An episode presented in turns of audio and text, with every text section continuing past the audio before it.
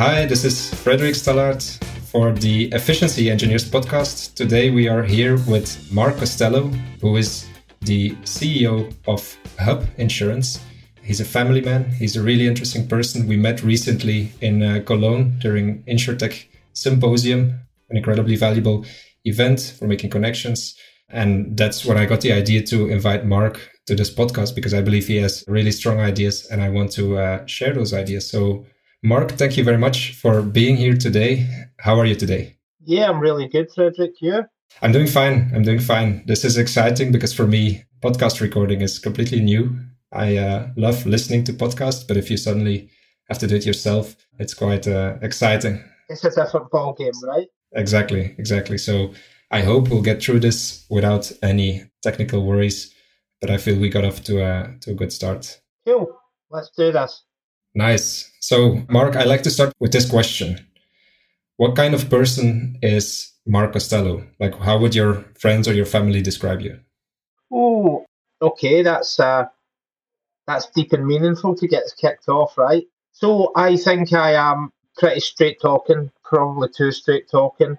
I think I'm quite a forgiving person. I'm very, very optimistic person. And I've also got this real strong streak of what's right and wrong. I come from a, a long line of family members who are all very left wing. I'm maybe not quite so left wing as they were, and like my grandfather was, but I still have that sense of what's right and wrong, and that drives a lot of my decision making. How is it driving your decision making? Could you elaborate a bit? I don't like greed, and I don't like like if you just look at the world that we live in at the moment, right? I, I don't know what it's like in Belgium, but in the UK, like the current cost of living crisis is it's like for people in my social circle, by and large, it's pretty much like an abstract concept. So they might find that themselves a, a bit out of pocket, and, but they don't really notice it but there is people really suffering, right? And I find that inconceivable that normal people can just go about their life and almost ignore that fact. That I can't ignore that fact. I find that very upsetting. It's a personal thing for you, right? What is happening? Yeah, it is a personal thing. Yeah, um, it's a personal thing, and I think that the political leadership in the UK is disgusting. I think Brexit was a horrific thing to tell all our nearest neighbours that we don't want to play with them anymore, right? You know, you take it back to that basic thing of, you know, it's like being the kid in the street that, that just can't get on with other kids. I don't think that's who we are as a nation, but I think that's the impression that we've given people, and I think it's really horrible. Yeah. So, as a defender of fairness and attacker of greed, you could have gone to politics, but instead you're uh, an entrepreneur. Yeah, I could have. And, and do you know what's funnily enough? My wife says that at some point I need to, to stop being an entrepreneur and maybe go and do politics. I really? think that my problem in politics would be that I'm also Glaswegian, right? So the thought of not using expletives to, to tell people what I think of them. It's almost impossible for me. Yeah. So I don't think I'd last very long in that arena. You're too direct. Yeah, oh, I'm definitely not a diplomat. Yeah. I like that though. I like direct people, especially in Belgium. Not enough people are, are direct, or people are not direct enough, and you don't always know then what's going on. It takes a lot of energy then, you know? Yes. So obviously, I don't really understand Belgian culture, but I certainly think because I've lived in England for most of my adult life and then moved back to Scotland a year and a half ago, English people are much more Scottish people just tell it as it is, especially Glaswegians, which is my hometown. They just tell it how it is, right? And people are, and it's funny because I say this. Obviously, I've been away from Scotland a long time, but still coming back regular. But coming back and living here, I realise utterly rude people are, but they're nice. Whereas I think when I'm down south, people are pleasant but not nice. And that's not everybody. It's a sweeping generalisation, but that's kind of the equilibrium that I try to explain to people about what the difference is. And I think that that you know where you stand in Glasgow, right? If you speak, if you if, if you're out of order in the public place, somebody's going to tell you pretty quickly. Is this also reflected in uh, professional life?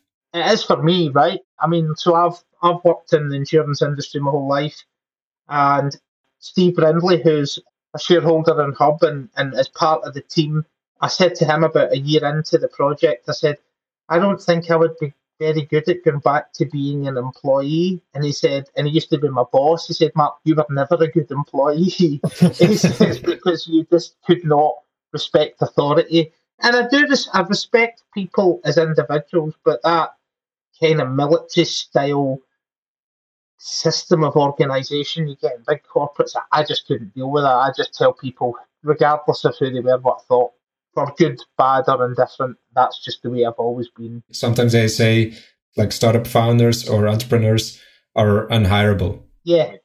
Well, I think I'm definitely unhireable now, right? Is that also why you um, decided to become an entrepreneur?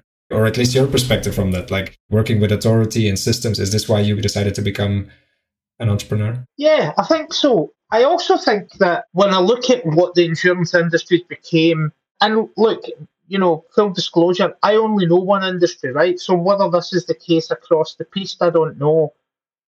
But it's just became bullshit. And you're just like, really, is this what we're becoming, right? Are we just trying to extract every penny out the customer's pocket and not even trying to become more efficient so that we can pass the savings back to them and really relying on the fact that people buy insurance through inertia and they really just don't like the whole thing? Is that the industry that we want to be? Because when I started, maybe it's youth and I didn't see it, or maybe it has changed, and I'm pretty sure it's the latter. I'm pretty sure the industry's changed for the worse.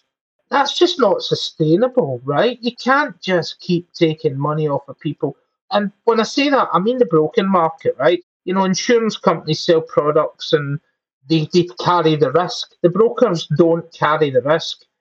And I've seen commissions go from 10, 12, 15% to 45 and above percent commission. And you go, well, what's that based on? You know, as we became more efficient at, in theory, why is the share that the broker takes from facilitating the transaction between the two parties going up and up? That makes no sense. I think I can do it better than everybody, right? Uh, well, you've got to have that if you're going to be an entrepreneur, right? I don't think I can do much in life better than other people, but I think I can do this better. And that's what drove me to, to start Hubb. And it seems to be working, right? Yeah. I know at Hubb, like probably two, and you'll be able to say better, but two of the most relevant values are efficiency and transparency to the end customer. I even read that at Hubb, you want to have full transparency in costs and profits so that everyone knows what's going on. Yeah, absolutely. And, and we don't have a back office, right? So we're not 100% there with the tech yet, but we are weeks and weeks away from that where the customer gets to see all of the correspondence from us to us, uh, from us and to us about them. They get to see what we earn. They get to see which insurers we've approached in their behalf, their responses, all of the calls that they make to and from us are transcribed so that they're on a system. It's all in a repository for the customer to see at all times. Because I just think that in an industry, and customers don't trust brokers, right? That that is time after time survey have shown us they don't trust them. So we can't ask them to trust us. Go, oh, trust us, we're great. That's not going to work we need to show them exactly what we're doing. What do your customers say about it? What's their reaction? So, if you look at our growth numbers, we're inside the top 100 brokers in the UK by volume of premium. We only started trading 16 months ago. People in the industry just can't believe that we've got that grown that quickly. And we've got plans to grow it much quicker. It's the proof's in the pudding, right? That the customers love us or they wouldn't be joining us and renewing with us, and they're all renewing with us as well. That's really exciting. Congratulations.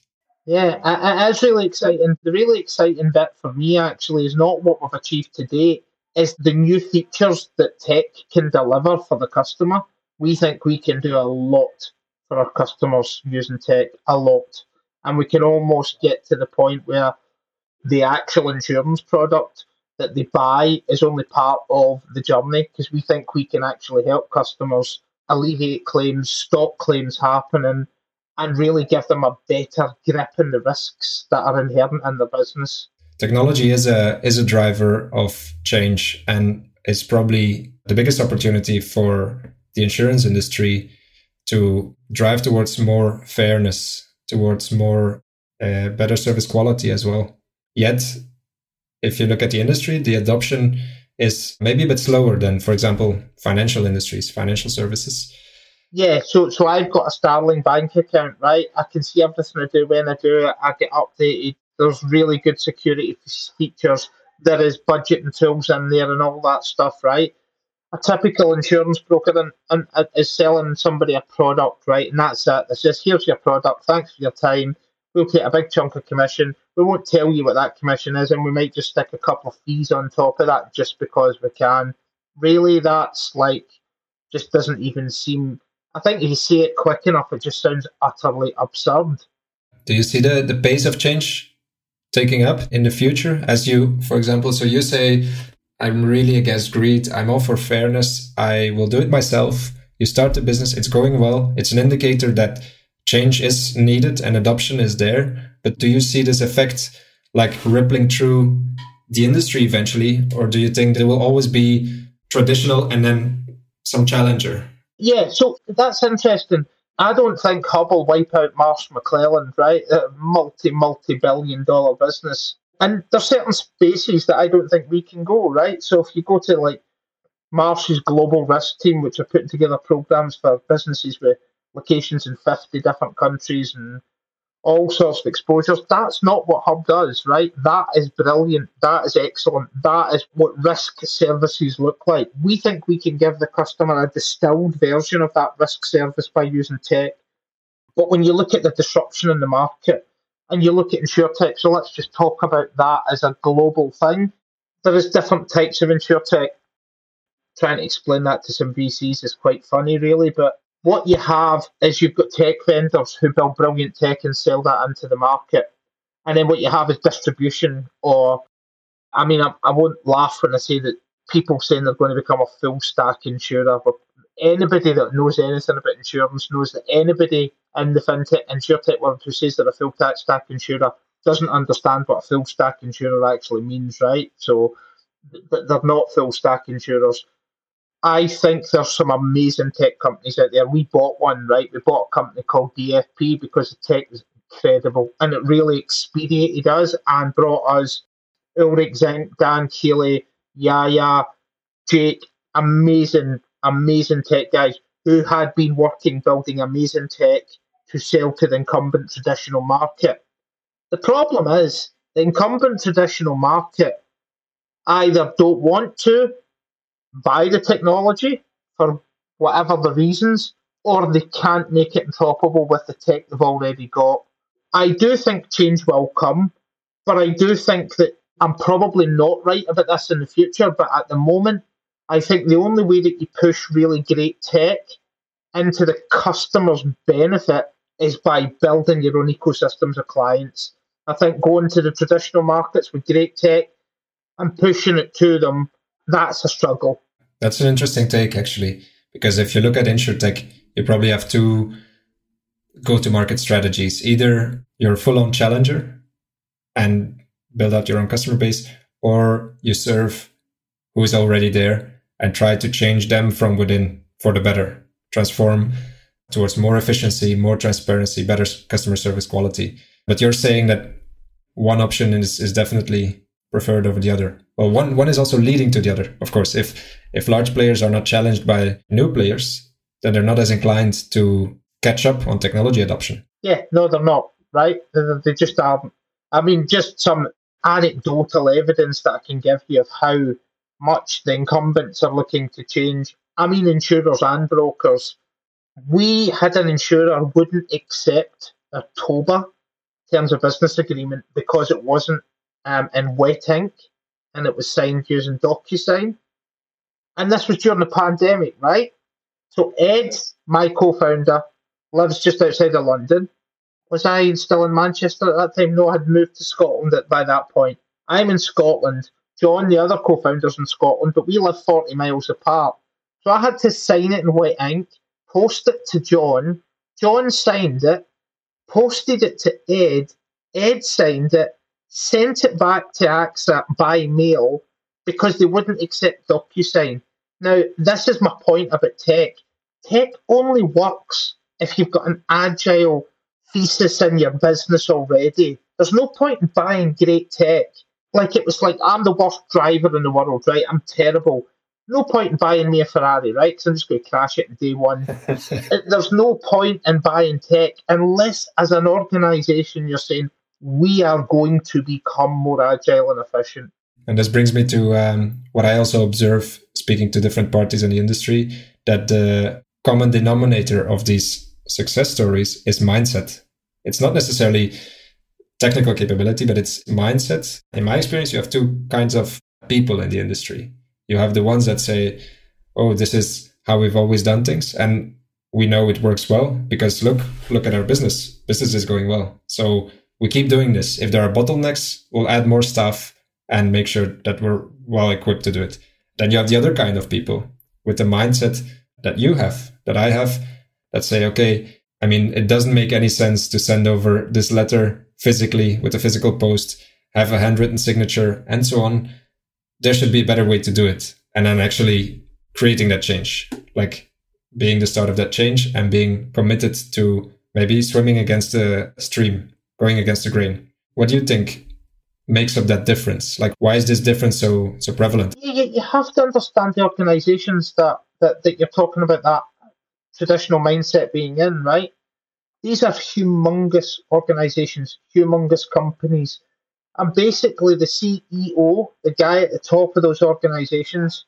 And by the way, there, there's some amazing CEOs in the insurance industry. Amanda Blanc is like a, a force of nature, absolutely incredible human being. But you also have, and it's the layers of management, right? So to get to the top of the layer where you're the person that's making decision making in tech, right? It's probably taking you till you're 50, or, and age isn't really important, right? But you've got to the point where you're making really great money, great pension, you've got great lifestyle, and some guys coming along like like you, who's got some amazing tech to sell to them, and they go, if I buy that, and it does drive the efficiencies, which I can even see that it does. What does that do for me? And that's just a fact, right? And I, I understand that. I don't even know that that's a conscious thing, right? I just think that people go, Am I going to rock the boat? Am I, am I really going to rock the boat and try and be the one that strives for change? Because if I do that and it goes wrong, then it's on me if I just keep doing what the previous guy done and try and make things slightly more efficient, then I'm probably going to survive longer than if I try and rock the boat. Yeah, yeah. risk averseness. Yeah. I know you mentioned that you've only known insurance, but why do you think this is different in other industries? That maybe. Well, I, I don't know that it is. I, I think that's my point. Well, you you could you could argue, for example, e-commerce or banking and finance. They are probably five to 10, 10 years ahead of of insurance? I mean, e-commerce is definitely different, right? That has moved at incredible pace. But I think, and, and has banking, so, so this is what I'm not sure of, right? So this is me sticking a finger in there and saying, am I right, am I wrong, I'm not sure.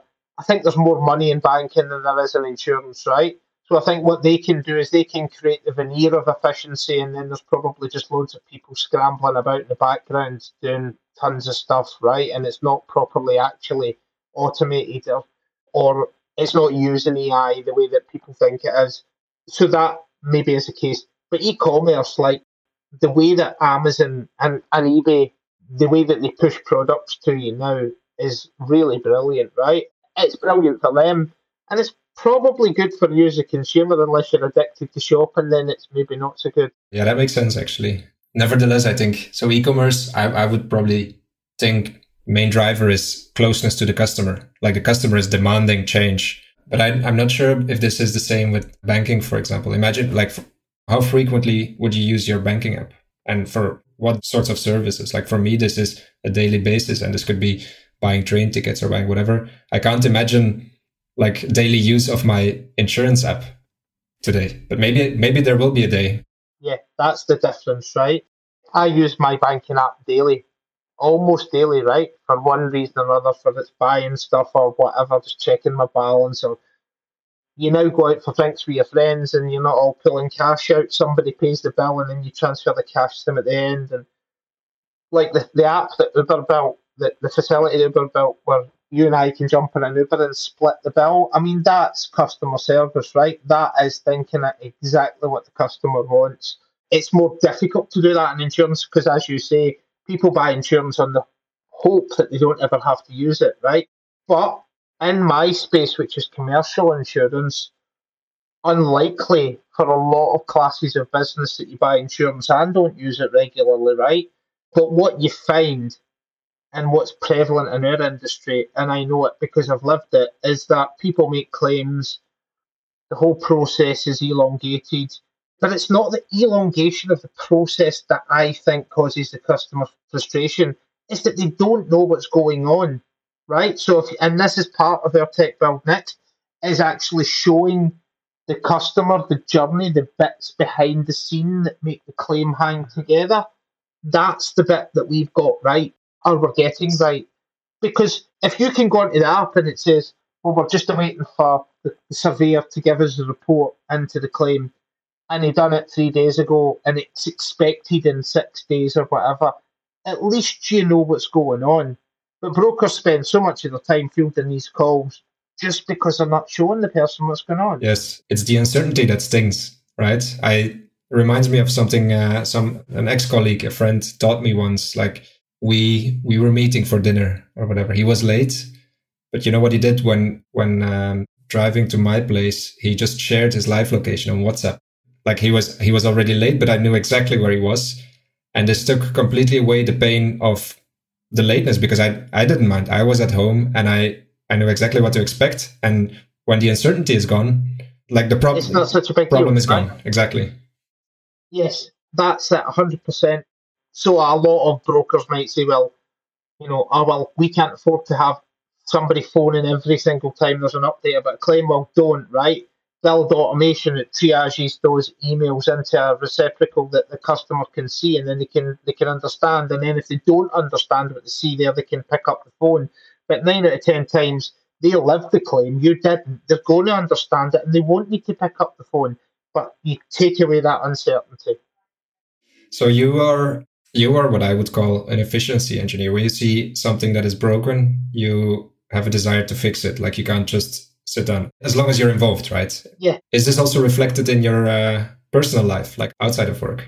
Yeah. I, I, well, I think I played chess at really good level when I was young. I still play chess all the time. I give up being an entrepreneur just to be as good again as I was at 18 at chess because I love it so much. But I've always been a problem solver. And then again, going back to that socialist streak that I've got in me, I, I think I can see problems and think I can think of ways of resolving it. And the one thing I hate in life is apathy. I just can't be doing with people that are apathetic. And I think that I see problems as good things because I like having a go at fixing problems. Although I'm terrible at DIY, like I am awful. You can't be good at everything, right? It's good to know your uh, it's, it's it's good to know your strengths and your weaknesses apart and I don't know the I think the we can uh, leave the stereotypical thing of men should be good at DIY behind us. I'm also not really good at it.